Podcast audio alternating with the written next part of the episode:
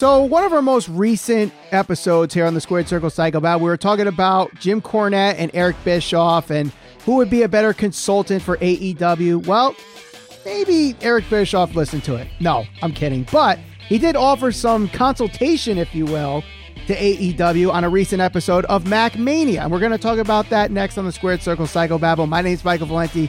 Joining me is Ralph Valenti. Ralph, some interesting quotes have come out of this podcast and have circled around the IWC on Twitter, Reddit, Facebook, wherever you want to look, and have got people talking about it. The first one here, he does say that AEW has been quite impressive the three years they've been in existence. And he says it's not relatively new, it's extremely, it's a newborn baby in terms of its lifespan.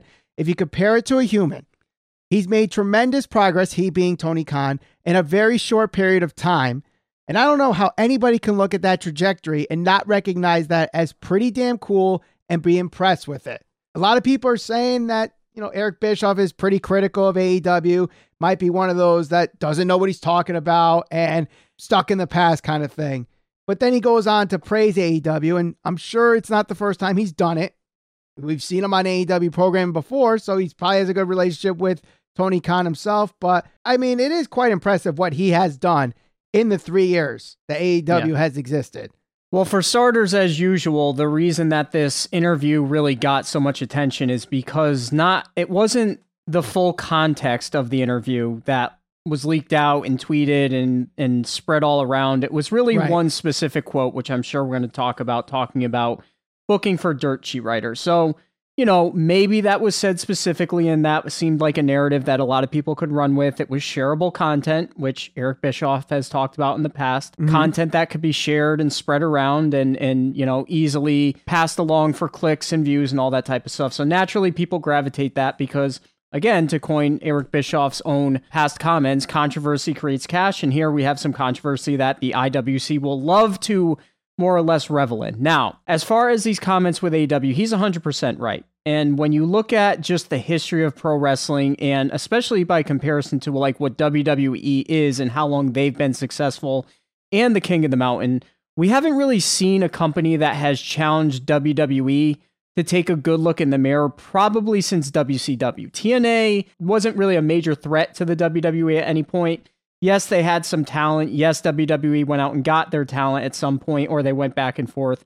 But we've never really seen a company pressure WWE in certain circumstances. Now, what right. I mean by this is look at just the way that WWE has been forced to kind of offer some contract extensions, been able to pay uh, some talent more money, been able to kind of go to certain talent and say, look, we'll give you certain creative freedom or certain ins- allow you certain insight in your character and stuff like that just to even go to show you how much success that AEW has had, look at the treatment of Cody Rhodes. You don't have to look any further than that. I mean, when's the last time you've seen anybody other than maybe like AJ Styles come from a rival promotion and just kind of be inserted right into maybe not the main event level picture, but he's certainly been a top contender since he's gone there. He went to WrestleMania, had probably the best match or one of the best matches of WrestleMania weekend, and was involved in one of the major storylines and treated to be a star.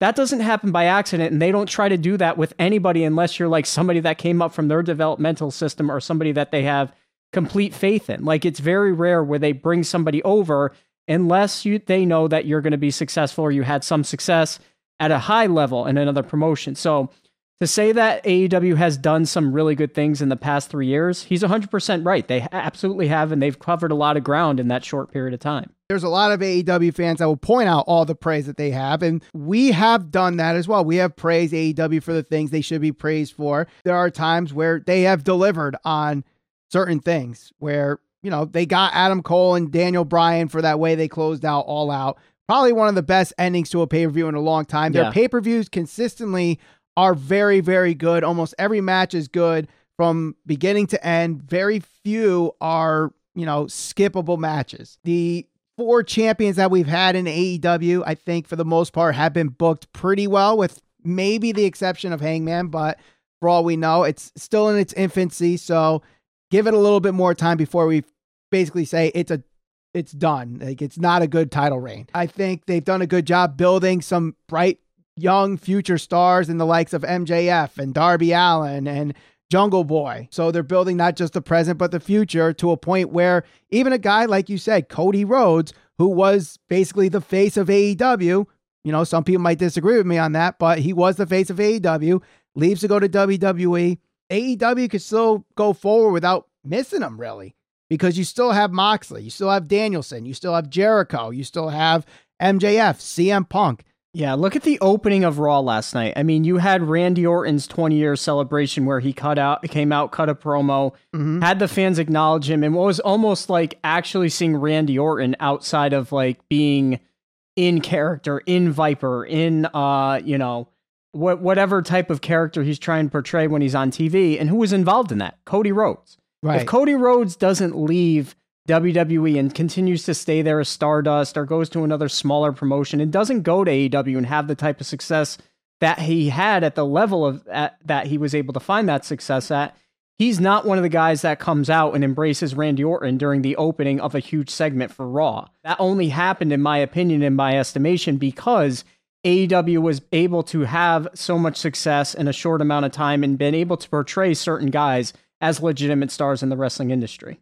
Yeah, totally agree. Now we are going back and forth about WWE, AEW, and and Eric Bischoff actually made a very interesting point in this interview on Mac Mania that I think a lot of people I think will strongly disagree with. And I want to get your take on this. AEW as a company as a whole is going to have to define at some point the vision what makes AEW different than WWE.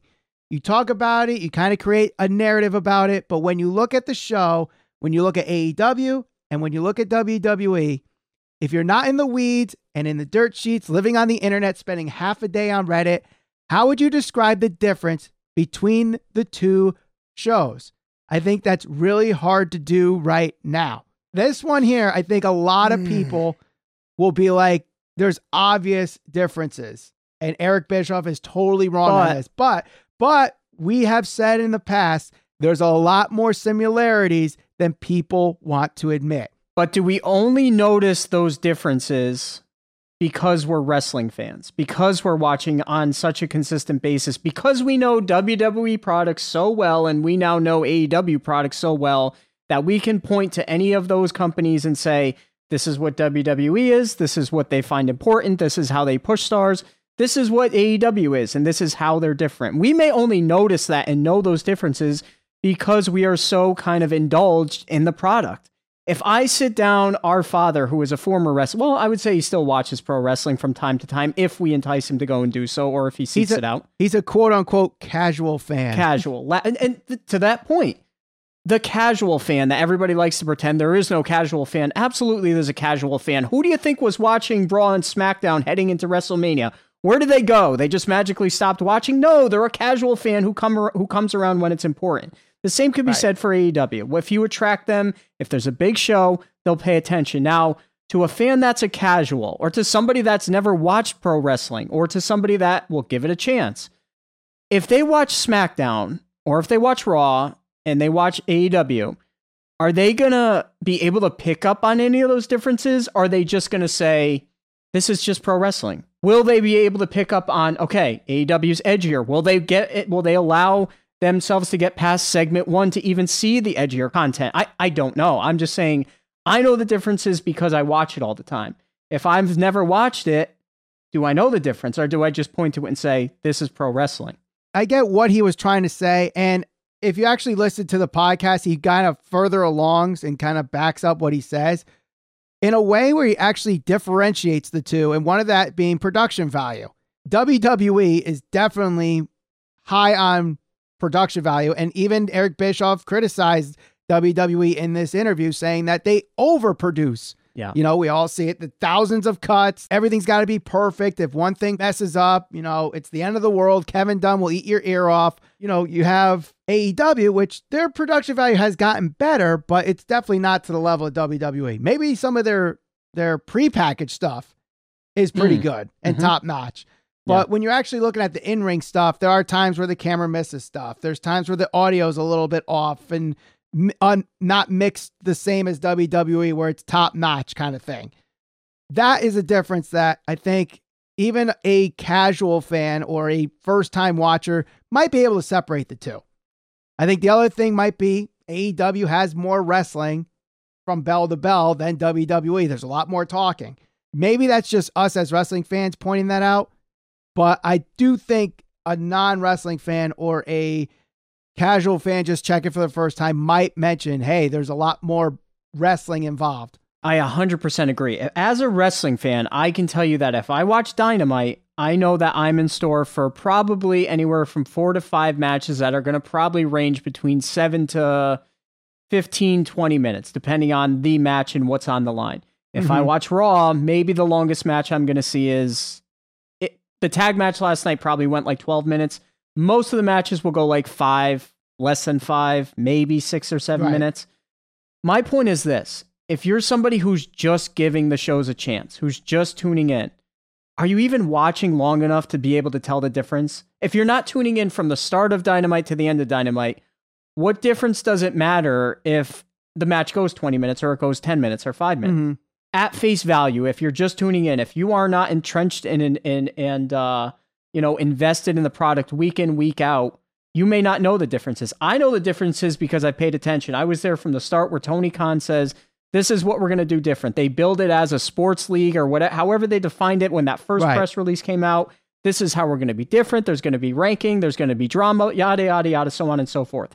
If you're just a novice, are you watching the opening segment of Dynamite? Are you watching the CM Punk match and you're like, all right, saw Punk, I'm done. It'd be the same if you're tuning in to watch Raw if CM Punk went back there and had a match. You know, it's right. like kind of consistent with what you see with some of the viewership sometimes because You'll see like at the beginning where Punk is the opening match, it's really high up there, and then it's kind of like a little bit of a roller coaster. So you really got to do something to distinguish what your audience is and separate yourself from the pack. This is why we're different than the WWE. So I want to bring up the next quote here because it talks about the audience. And he mm-hmm. says, on a personal level, I think Tony has got his head plugged into the dirt sheet wrestling community far too much. When you produce a show, especially like wrestling, you need to know who your audience is and you need to know who you want to be your audience. You have to grow your business.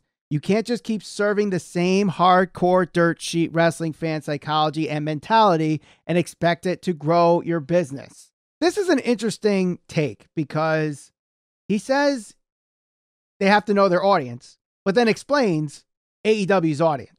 And I think his point is he doesn't think they should be catering to that hardcore audience. I'll let you finish your point, but uh, yeah. I, I, do have a counter for this. Sure. And and I, I, I'm not saying I agree 100% with it. I do think that maybe Tony Khan, if there's one thing that I think people can be critical of him for, it's for maybe paying it to, like him going out of his way to retweet viewership numbers and how they, that time when they supposedly outdrew SmackDown for like 20 minutes or a half hour, right. whatever that weird over. And he's going in on this victory march over something that's so minuscule that probably nobody even remembers happened happened. oh, they remember.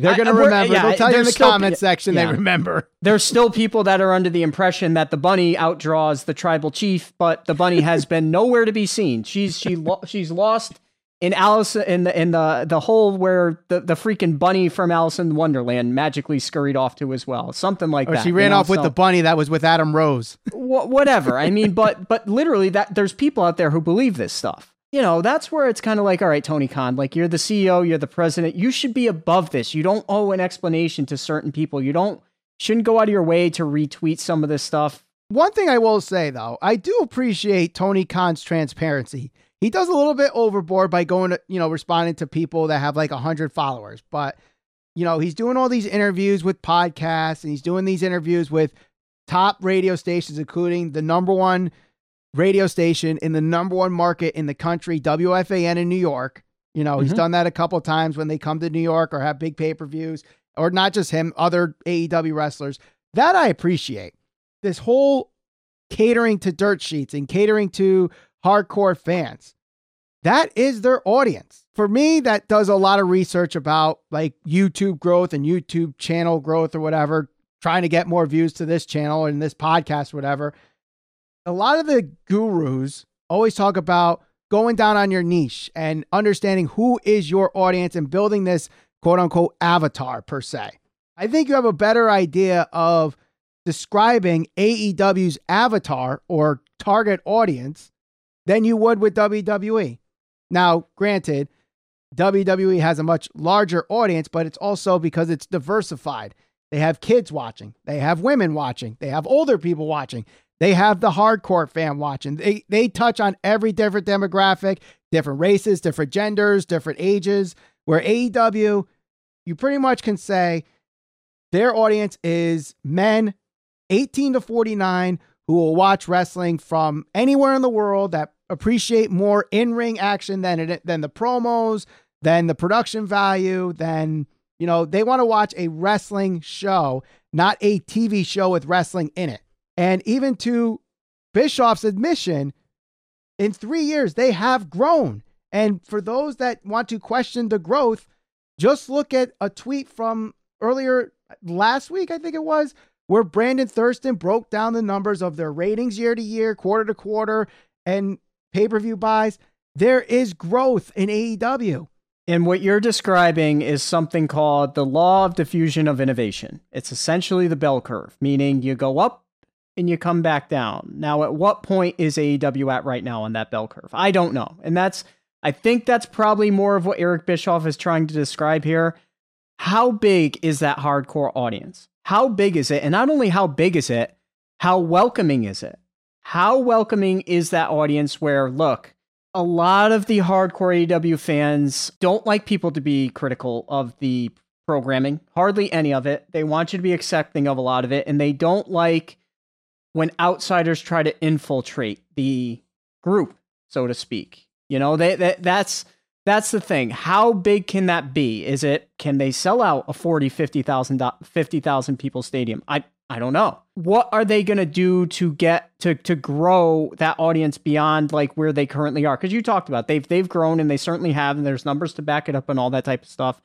But what's the cap on it?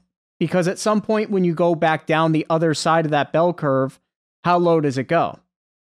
Does it does you know because at some point the the new car scent is going to wear off with AEW and they're going to want new stars and they're going to want new storylines and you're not going to be able to rely on oh well this guy that's a major star got released and I can sign him and bring him in and it's like okay let's another shot of adrenaline. Now we're back up the curve. It's like okay we at some point are you going to develop some of these younger guys? Is the MJF do you have the next big thing in pro wrestling signed under contract? I don't know WWE caters, as you pointed out, to a very diverse audience. And a lot of times people will say, oh, why are they doing that segment? This is boring. It's stupid. It's not pro wrestling. It's sports entertainment. You don't think Vince McMahon no- doesn't know that? Of course he knows that. And he does that because he knows that when he sells a ticket to a kid, it's not just the kid that's going, it's the parent, it's the mom, it's whoever else wants to go. My daughter never watches pro wrestling. The only time she ever comes in the room is when Bianca Belair is on TV. So she said to me, when they come, can you bring me to wrestling? Well, guess what's going to happen? I haven't gone to a Raw or SmackDown in forever. I've gone to WrestleManias, I've gone to pay per views, I've gone to NXT. When they come around, guess who's going to go? My daughter's probably going to go, I'm going to go, and my wife is probably going to go. And that's where WWE gets you. Do you have that same type of diverse audience with AEW? I don't know. Can they get there? Absolutely, but I don't think they're going to get there with uh, Blackpool Combat Club and, you know, Jon Moxley biting guys' heads open until blood spurts out. I love it. Don't get me wrong, but is it a wholesome content? Let me bring my kid to a show. Yes. Are there families out there? Yes, there are. But I don't know if that's the type of growth that Eric Bischoff is referring to right. beyond well, the hardcore wrestling fan base. Right. Well, I will counter with this. And I think this is where kind of fans kind of get blindsided by just the numbers that they see and just don't know what they're talking about, especially with ratings, especially if you don't work in television or advertising or whatever, like me. You bring up a great example. Your daughter wants to see Bianca Belair. So when they come to Hartford May 9th, I'm sure you're, you, your wife, and your daughter are going to go to Hartford on May 9th. You have the hardcore wrestling fan, predominantly male, predominantly 18 to 49. There are plenty of businesses out there that have grown targeting that specific audience and are been around for years and years and years. So when people say, "Oh, they just cater to the hardcore fan, they just do this, they do that." what is wrong with that? You could still grow your business that way. You have all these hardcore fans that are willing to buy t shirts, that are willing to pay for pay per views, that are willing to do this and do that on a consistent day in and day out basis. That unless you really do something really, really stupid, they're not going away. They are in the entertainment business. They're in the business where people can be very selfish, meaning people want to get paid. If you're a big yes. star, you're an up and comer, who do you think is on the other side of that door when their contract's up offering a shit ton of money? And I know people are going to say, oh, it's not always about money. It's not about the. Yeah, I get it. But for some people, money talks at the end yes. of the day. If you can get the same deal with the, whatever else involved in it with for more money, some people may go to Papa Vince and say, you know what? You know, I loved AEW, but you know what? I'm going back over here. So if they do go de- back down that other side of that bell curve, if they now are plateauing when it comes to revenue and they're not selling quite as many pay per views and they're selling not quite as many t shirts and they lose some of their top guys because it's always a threat. I know people are so close minded. Oh, well, this guy will never go back to WWE. Moxley, Jericho. Jericho's going back at some point. No doubt in my mind, 100%, because the Hall of Fame is waiting for him.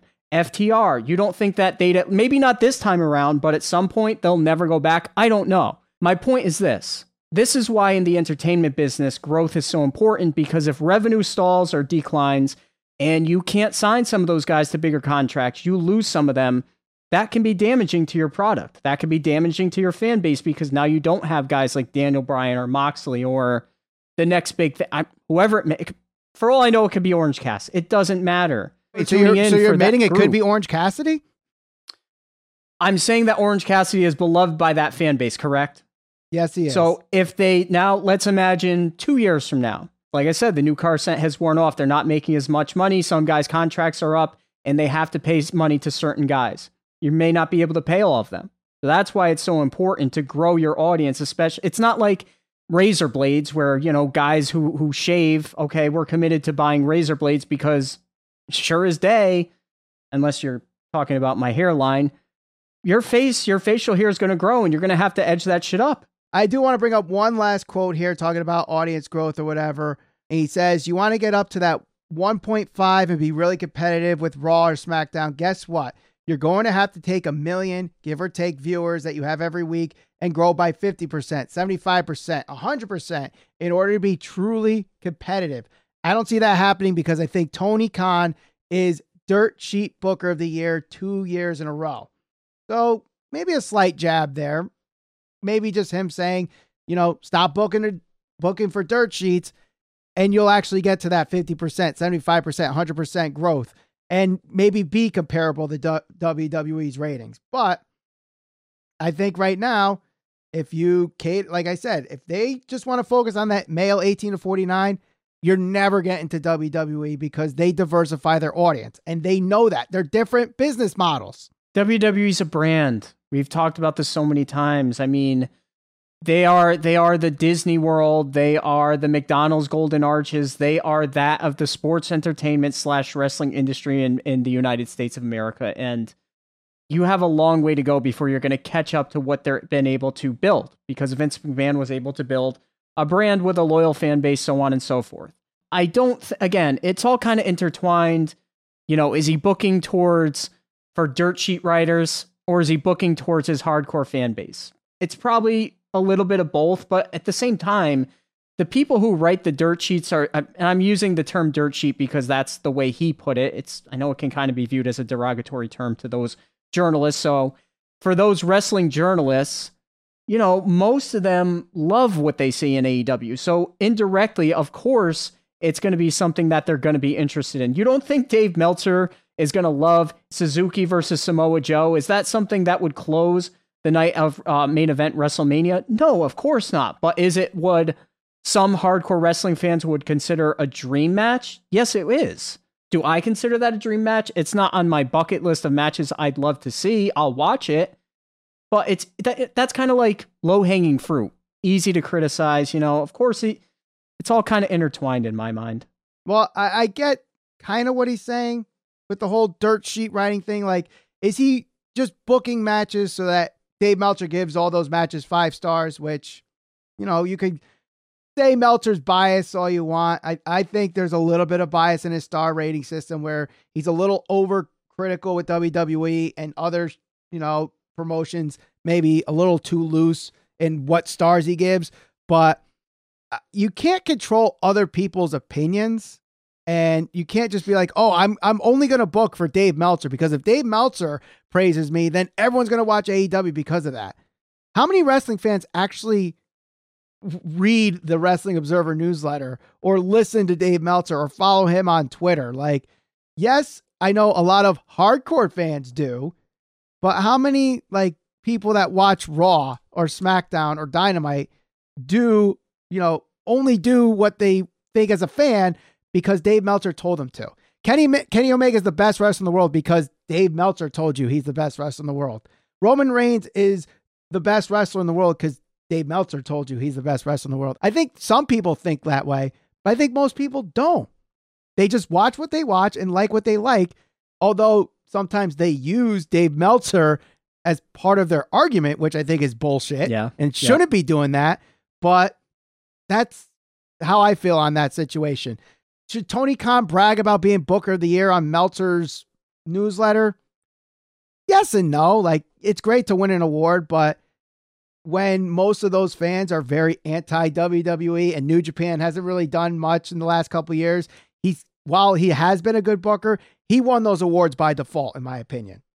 I don't think Vince or anybody involved in WWE would even care about that award, to be quite Vince honest. Definitely you know, doesn't. And and honestly, with any of these, whether it's the star ratings, whether it's the awards, whether it's an article or a quote, unfortunately, people go out of their way to find this stuff to try and justify their own internal bias. And I think that's what people need to get away from. I think that's mm-hmm. why there's so much tribalism in pro wrestling. I think that's why some people can't look in the mirror and admit sometimes that, you know, hey, I saw this on AEW. It was actually good. I saw this on SmackDown. You know what? Roman Reigns, I know he gets a lot of criticism, but he's actually doing a really good job. For all the shit that people say about Kenny Omega, He's actually a great wrestler despite me not being great on the mic. All those things can be true. You may believe it, someone else may disagree with you, but there's no reason to get so like tribalistic about it. And I think for this right. specific quote right here, I just think it's a the fact is Tony Khan's producing a show for diehard wrestling fans right now because that's his primary target audience.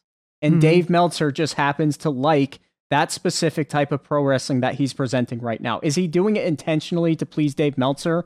No, but he's also like minded with the primary audi- uh, target audience that Eric Bischoff's referring to, I think. Right. Like I talked about that avatar earlier. Dave Meltzer might be that avatar. That doesn't necessarily mean it's a bad thing. And I think when people start comparing numbers of WWE and AEW from a ratings perspective and without knowing the full context of it or well, not being in the business, that's when you start getting in trouble because it's like, well, it's the viewership. No, it's the demo and yada, yada, yada, and this and that. And, you know, you just end up regurgitating what you see on social media anyway. But right. I thought this was a very good interview that was done on MacMania. If you have not listened to it, uh, we'll put a link in the description so you can check that out for full context. But let us know your comments on what we think of the interview. And also, if you listened to the interview already, let us know what you thought of it in the comments below. Don't forget to share us over social media. We're on Facebook, Instagram, and Twitter at SCPP Podcast. Subscribe, and we'll see you on the next episode of the Squared Circle Psychobabble.